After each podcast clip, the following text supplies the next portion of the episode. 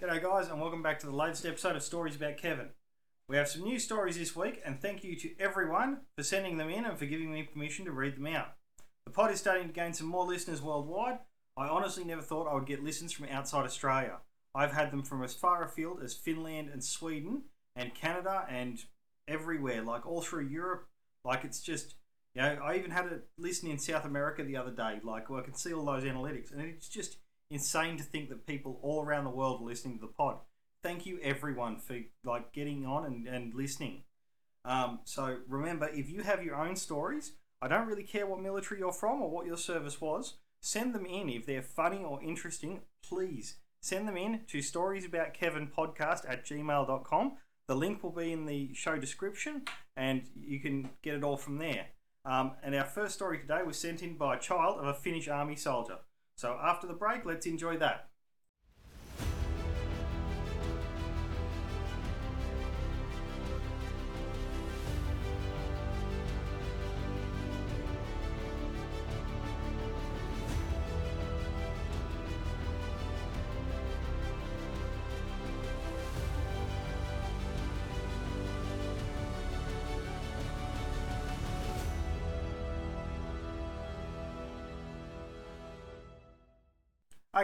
I said before, our first story today has come all the way from Finland. So I hope you guys enjoy this. My dad was an NCO in the Finnish military, and he once told me this. One night he had duty officer shift in the barracks while everyone was sleeping. He had just started his shift. This was the weekend, so all the actual paid staff was at home spending time with their families and whatever. Suddenly he starts hearing this rhythmic rumble, rumble from a cellar through a door, like someone was dragging something. So he stood up from his post and walked up to the door and opened it. He put the lights on and sees two dudes drunk off their asses rolling a shot put ball to each other. He has no idea how to react to that, so he just asks, What are you two doing? in a stern manner. They stop rolling the shot put ball and say, We're just rolling a shot put ball, Mr. Sergeant, while laughing and snickering. My dad has a hard time keeping a poker face at this point, so he just says, Carry on, and turns off the lights in the basement and leaves. This is something my father told me was the top tier what the fuck moment for him while serving. Gave me a good laugh at least, and I hope it does for you too. Now our next story is back to being an Australian soldier. I mean, we are we did start off as an Australian podcast, so we, we are going to have more Australian stories at least at the start. I'll set the scene. It's 2011, and C Squadron 214 has deployed to Afghanistan as part, as part of MTF3 with two RAR. My troop of ASLAVs had two gun cars and a PC, so just eight of us total, based out of Patrol Base Wali in Mirabad Valley. We arrived early July and immediately started patrolling and took over for the boys who were already there. There are a couple of sections of infantry, an engineer section, the other cav boys in bushies, and a couple of other people as well as all the ANA soldiers that lived on the base. So there was maybe 50-ish Aussies, with probably as many ANA. We would occasionally do runs back to TK, either spending just a day or a night or two, or up to a week depending on the amount of maintenance we had to do or whatever else was happening. One time we returned to TK, and whilst we were there, it was time to refill the radios with crypto. This changed every week from memory. My gun car had the egg for the troop, and Kevin was responsible for infilling the key into our radios, and he passed the egg around to the other cav boys so they could do the same. As this was happening one day, we got IDF'd, and I tried to bury myself under the lav pretty unsuccessfully. I'm an idiot, I'm not sure why I didn't just climb inside of it. Fast forward to the next day, and my boss asked for a full CS check. I knew where everything was in my vehicle and all the serial numbers, so I dutifully went about checking everything.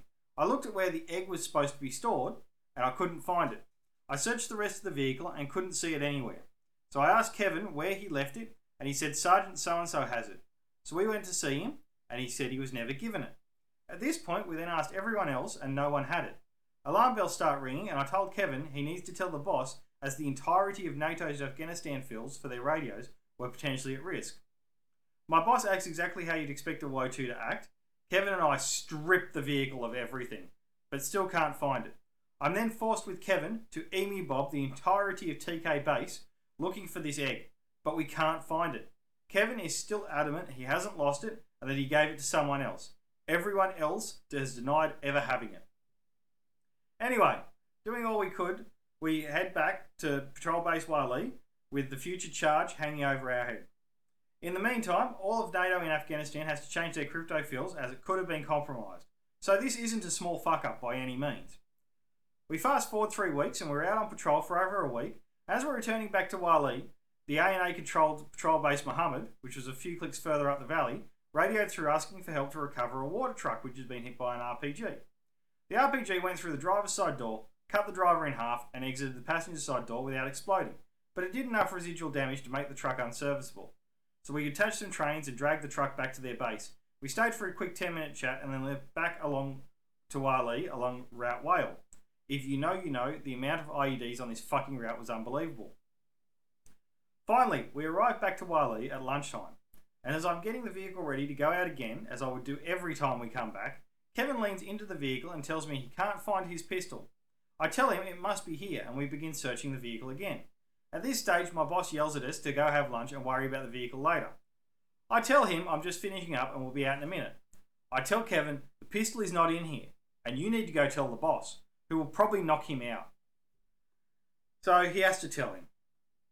I watch as Kevin goes up to tell our boss. I'm watching from a distance and I see my boss just stare at him for a few seconds and then just hang his head. He immediately summons the boys, we mount up and drive back to Muhammad without searching at all along the way. Somehow we didn't get blown up this time. And on arrival at Muhammad, the ANA are interested to see us. We ask for the pistol, assuming it must be on the base, and that they have it. They say they have it, but they want 500 US dollars to give it back to us. We end up in a standoff. A couple dozen of us lined up against the 30 or so of them, and I thought, holy shit, this is about to happen. This will be the biggest green on blue so far for the war. Our boss tells them that we aren't leaving without it. One way or the other, and eventually, himself and the ANA commander go behind closed doors, and a few minutes later, my boss returns with the pistol. So now Kevin has two charges hanging over his head, and our boss kicks him out of our vehicle to swap places with another dig, as he can't look at him. I shit you not. When we get back to Wali, one of the infantry guys is leaning on the side of one of the Bushmasters where the winch is, looks down, and finds the egg wedged behind the winch. That fucking thing has somehow managed to wedge itself in there for three weeks as we drove over everything the dash could offer. Kevin must have placed the egg on top of the winch compartment when we got IDF'd and just forgotten about it, and it's fallen down and ended up wedged behind the winch. So the good news is we found the egg and the pistol. The bad news is that Kevin lost them in the first place. He was charged about $7,000 and issued seven days of ROPs. He wasn't allowed a pistol anymore, no aircon, no cold drinks, CrossFit at 05 and again at 1700 each day with our CrossFit Psycho Troop Corporal. Physical work from 0500 to 2300 each day, and he got dreadfully skinny from losing about 7 kilo in a week. Our boss also got charged, the only time in his career, and he lost seniority from it, so he's less than impressed. Later on in the trip, this same Kevin accidentally shot a pen flare into my back and set my rig on fire. But that was actually pretty funny. We also had another Kevin on the same trip who lost a Mag 58, which was never recovered. Driving through the dash, they didn't have the 58 secured properly on the rear gun mount, and the dig on the gun decided we, he had enough and sat down inside the vehicle. Just didn't watch out. When they arrived, it was gone, and when we redrove the route, we never found it. It was never found.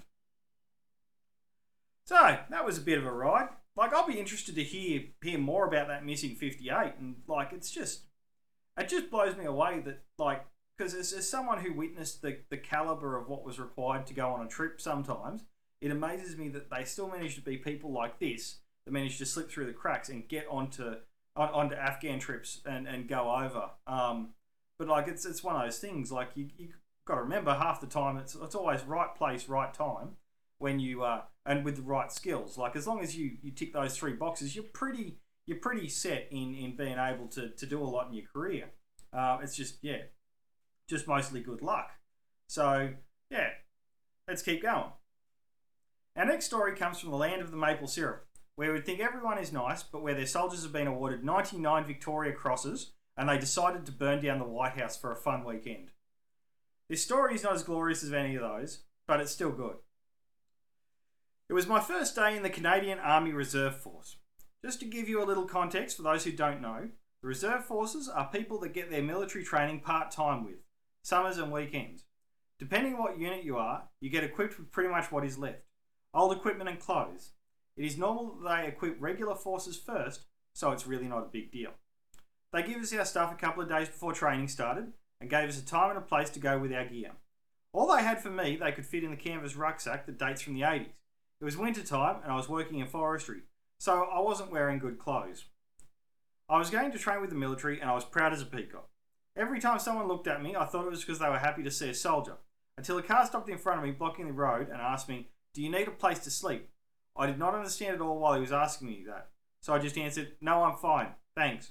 He gave me a card and said, If you ever need something, you can always go to this place. When I looked down, it was the card of the local homeless shelter. He was full of good intentions, but let me tell you, the rest of the walk felt different. So, from that story, it seems reservists are pretty much treated the same uh, worldwide. Part time soldiers get part time care from the main forces. So, I mean, they only turn up for Saturdays and Sundays, so why should we give them any good gear? And that is a joke for anyone in the reserves. Um, I'm just talking to the general attitude that most most of the military has for, for reservists. Um, now, for our next story, we're going to pop back to Australia, kind of. We're going to go back in time. My great grandfather was a medic during the Second World War. Mum says he was a nurse. To my understanding, they're the same thing. I don't know how true this story is, but to my family, we believe it is true. And it seems that the dates and times match up to the records we have, even if the reasons don't. We only have the full story from Pop, it seems. Anyway, he was posted to Singapore in December of 1941. He said it was a beautiful place, beautiful weather, and apparently, to his dying day, said that it was full of beautiful women and as much cheap beer as you could drink. He never did go back. He lost his leg in the war and spent the rest of his life reasonably poor. Given the time, he couldn't really work a good job with one leg. Anyway, the day came near the end of January where they decided they wanted to put him on a hospital ship. There were needs for medical staff to head out in the Pacific further, so he, was told his holiday was over and he needed to get on with the war. He tried everything to stay. Begged, cried, everything. Including at one point getting drunk and riding his bicycle into a river to try and stay in Singapore on medical grounds. A couple of days later, at the start of February, he got on a ship and sailed out of Singapore harbour. Less than a week later, they were told that Singapore had fallen, and he said the ship was silent. After the war, when they found out what happened to those who stayed behind, he knew to never question fate. He lived the rest of his life with a pretty carefree attitude that whatever happened to him happened for a reason, and that you can't cheat your destiny. His destiny was to get on that ship, and he was adamant that if he stayed in Singapore, he would have been either killed by the Japanese or in a concentration camp. But he also never caught another boat after the war, not even the ferries in Sydney where he lived, trains and buses. He said he'd spent enough time on boats. So that that wasn't so much a Kevin story. It was, you know, but it was a, a good, interesting story. And I do like to hear stories like this come through um, because that's that's I think what the what the podcast is evolving into is more of a story podcast, and that is that is fine. Um, I'm actually quite enjoying reading what's coming into the inbox and picking out the best and the, the, the nicest stories that we can actually get into the pod. So our next story is from the US Army back in the 1980s. So this happened in 1987 at Fort Riley KS. I was in a support battalion as an out of my MOS 52C or 52C. Tam, I, I think this says TAMMS clerk, T A M M S. I'm going to say Tams. Um, so I was in a support battalion as an out of my MOS 52C TAMMS clerk for the motor pool. Worked for a great bunch of guys. Platoon sergeant was fantastic. Motor pool sergeant was cool as hell. A little background when I got to the company from Germany, I was greeted with, Yay, we got an air conditioner and heating repairer. Nope. In the two years since AIT, I hadn't touched anything in my MOS, but instead repaired turbine engines, 60k dual generators for a Patriot unit, and I hated every minute of it. But I regress. So, because the current TAMMS clerk was leaving, the motor sergeant made me the new TAMMS clerk, and the paperwork was a mess. Oh, yeah, and we had command IG inspection in four weeks. So I took over, redid all the paperwork, and got everything in order. After the inspection, I got an AAM for a job well done. My chief warrant, motor sergeant, and platoon sergeant all thought I was the shit. I then had a PT test about a week later. The Army just changed its standards, and this was the first in the new standards. Old max for me was 68 push ups, 69 sit ups, and 1345 in a two mile run which I could easily smash. New standard was 80, 82, and 1310. I went out and crushed it with a 90, 90, and 1150. Oh, yeah, and I smoked. And they awarded me another AAM. So, what's the problem with this? New captain comes in about three months later. Female, OCS, former enlisted, and thinks she knows everything. And thinks she knows everyone else's job. And she hates smokers. Three months later, PT test. I max again. But we go for a weigh in this time, and the scale was off by five pounds over, which caused mine and everyone else to weigh in five pounds heavier than previous. Commander decides that all of us that have put on weight will be taped, even as they were all complaining that the scale was off. She also decided to make me tape, even though I was 175 pounds, which was still 5 pounds under my maximum weight for the army. What the fuck? So, as we're having 50 personnel standing in line to be taped, in walks a delivery guy from Domino's, asking if anyone wanted to buy an extra pizza. I did, and I ate it while waiting in line to be taped. Even as the commander, to her chagrin, walked up and down the hallway to her office. By the way, I was at 15% fat, or about 8% under, and the army tape program was a joke. So I've actually seen these come and go. Like when I was in the military, I saw this this come and go to the point where, like one of the last units I was posted to in, in Australia, we weren't allowed the, the fat truck or the gut truck to come around because a previous CO had decided that the the snacks and the fat truck and the drinks were the reason that people were lazy and not passing fitness tests. So he just banned it, and then it had just stayed that way for for years. Um, so yeah, like I, I can see how one one commander can can really change how that sort of thing goes, because just based on their their poor understanding of of how how things work. Like I mean, uh, this is maybe just too too much common sense, but if you're passing the fitness test, what's the damn problem? Like you, are there to be fit. It's a minimum standard. You meet the standard, off you go. If you can beat the standard, even better. Like back when we had, uh, I, I don't think it's a thing in the, in the Australian military anymore. we had the PILS one and PILS two. I was never fit enough to, to, to score a PILS score. Um, I was I was flat out hitting the basic, but I was a truckie. Um, but like you've got to remember, like people that it was in an incentive. If you met the met the standard, okay, you, you met the basic standard. If you got PILS one or PILS two, then even if you and another bloke did the exact same amount of work, they'd rank you higher. So, and this guy, you know, he, he managed to absolutely smash out his fitness test and eat a pizza and still come in under his body fat weighing. So, I don't see a problem with the with what he was doing, and his commander sounds like a fucking dickhead. So the next story is one that I can relate to. Being in Darwin and having to do all the yearly cyclone prep, this was a nightmare. And honestly, I thought this was just a CISB thing, but it seems like it's more one brigade like utter stupidity. Because um, I used to have to do this all the time myself. Hey man, as you know, Darwin gets a lot of cyclones. When I was there, we had three cyclone warnings. The first season, I thought it was intense. But the cyclone parties were fucking ming. I think a significant chunk of my drinking in my life was done in Darwin.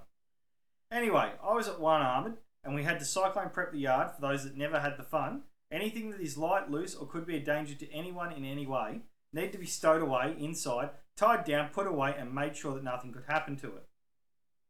In a cyclone, anything could become a high velocity killing machine, and if the SSM was to be believed, especially the durry butts in the smokers area. Anyway, we spent a whole day packing down, stuffing chairs and tables and shit into brew rooms, making sure all doors and windows were closed and locked, making sure the compound had been emu bobbed 90 billion fucking times. We're about to knock off when the SSM came down and asked what the fuck we were doing. As we had no sergeant at the time, one of our corporals was standing in for a couple of days until sergeant was back. When he told the SSM this, he was absolutely livid because not a fucking thing has been done to make this place safe in a cyclone. We were all confused until the SSM started telling us what we'd failed to do. The signs that are attached to the fence. You know the ones that are needed because the Q store has acid? There's oil in the workshop. The truckies have fuel. The ones that tell you to report to the guard room and that it's a restricted area and watch out for vehicle movements. All of those had to come down. For the vehicles, we'd taken our lead off the truckies. Anything that could be damaged in a storm, so windows, was faced in. We spent half the day doing this, and then because it looked like shit, we turned every other piece of equipment around and faced it in. We were then told this was wrong. You see, the SSM was concerned that any flying debris might get caught on the cyclone fence around the compound. And once it was caught in the fence, the fence would start gathering debris. And once it started gathering debris, it would start acting like a sail. We were all stupid because we hadn't used our fucking brains to figure this out. And what we need to do is get all the vehicles out of the hangars, line them up against the fence, and go see the truckies, the Q store, and sign out all the chains and straps from them, and chain and strap the vehicles to the fence. This was so that we could anchor the fence to the vehicles, which would hopefully stop the fence from collecting debris, becoming a sail, and flying away in the storm. Much to everyone's amusement, one of the corporals asked him if that was a legitimate concern, and that if that was a legitimate concern, should we not also be worried that, like a sailing ship, the fence is going to turn into one big sail, lift the vehicles, and cause them to fly away? To which the SSM replied, and I shit you not, if the wind gets strong enough to do that, the straps and chains should break and the fence should be free from the vehicles. Fuck you, WO2, Kevin. You're a fucking idiot. Yeah, like I, I we, we did something similar. Like um, so at one CISB, we had these little little fucking stupid D rings. They were in like so basically they'd removed four like one paver, and they'd removed all the pavers surrounding it. They put a D ring down in place of the initial paver and put all the other pavers down to hold it down.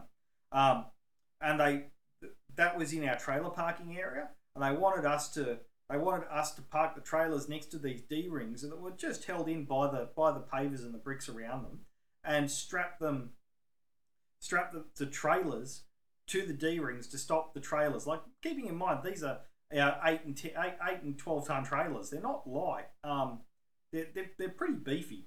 Uh, but to stop them blowing away. And yeah, we, we found out very quickly that you could only put just the minor, a tiniest amount of tension on on these D rings because otherwise you'd rip them clean out the fucking ground. Um, and like the area where we parked our trailers used to belong to RAEME, and when we were talking to RAEME, they actually told us that the whole point of them being there was so that when they spread out their tarps and cam nets and stuff and washed them, they could tie the tarps and cam nets to the D rings just to stop the wind picking them up and fucking their day up. Um, so yeah, like that was the cyclone prep. Like I just fucking used to shit. Oh, now I'm fucking triggered. Um, okay, but like yeah, it makes you wonder who fucking let these people graduate kindergarten, let alone go forward, join the military, and then come up with these stupid ideas and be able to inflict them on other people. Like, so anyways, I'm triggered now, so I'm going to go have a beer. Um, and you guys can. I'm releasing this on Monday mornings now, which is going to be the plan. Uh, we're going to try and get this out early Monday morning so that you can all listen to it on your way to work. Give give a good give a better start to your week anyway. We're aiming for around a 20 to 30 minute run time, which should get most people's commutes. Um, and if you want to send your stories in, please send them in to storiesaboutkevinpodcast at gmail.com and we'll get them onto the pod. Um, we also have a few things planned over the next few weeks. I'm currently working on teeing up a meeting with some people that are experts on DVA to help discuss some things that are going on in the DVA space to help help bring people some awareness to that, um, as well as probably hope give some people some advice and points to go for their claims and and all that sort of stuff if they're going out the door. And uh, we're also I'm also talking to someone who has worked at recruiting and uh, will be able to give some advice on people that are looking to join the military and how to how to approach recruiting and be a good candidate for getting into into the relevant services. Um, but that's it for today. Thank you for listening and have a great day.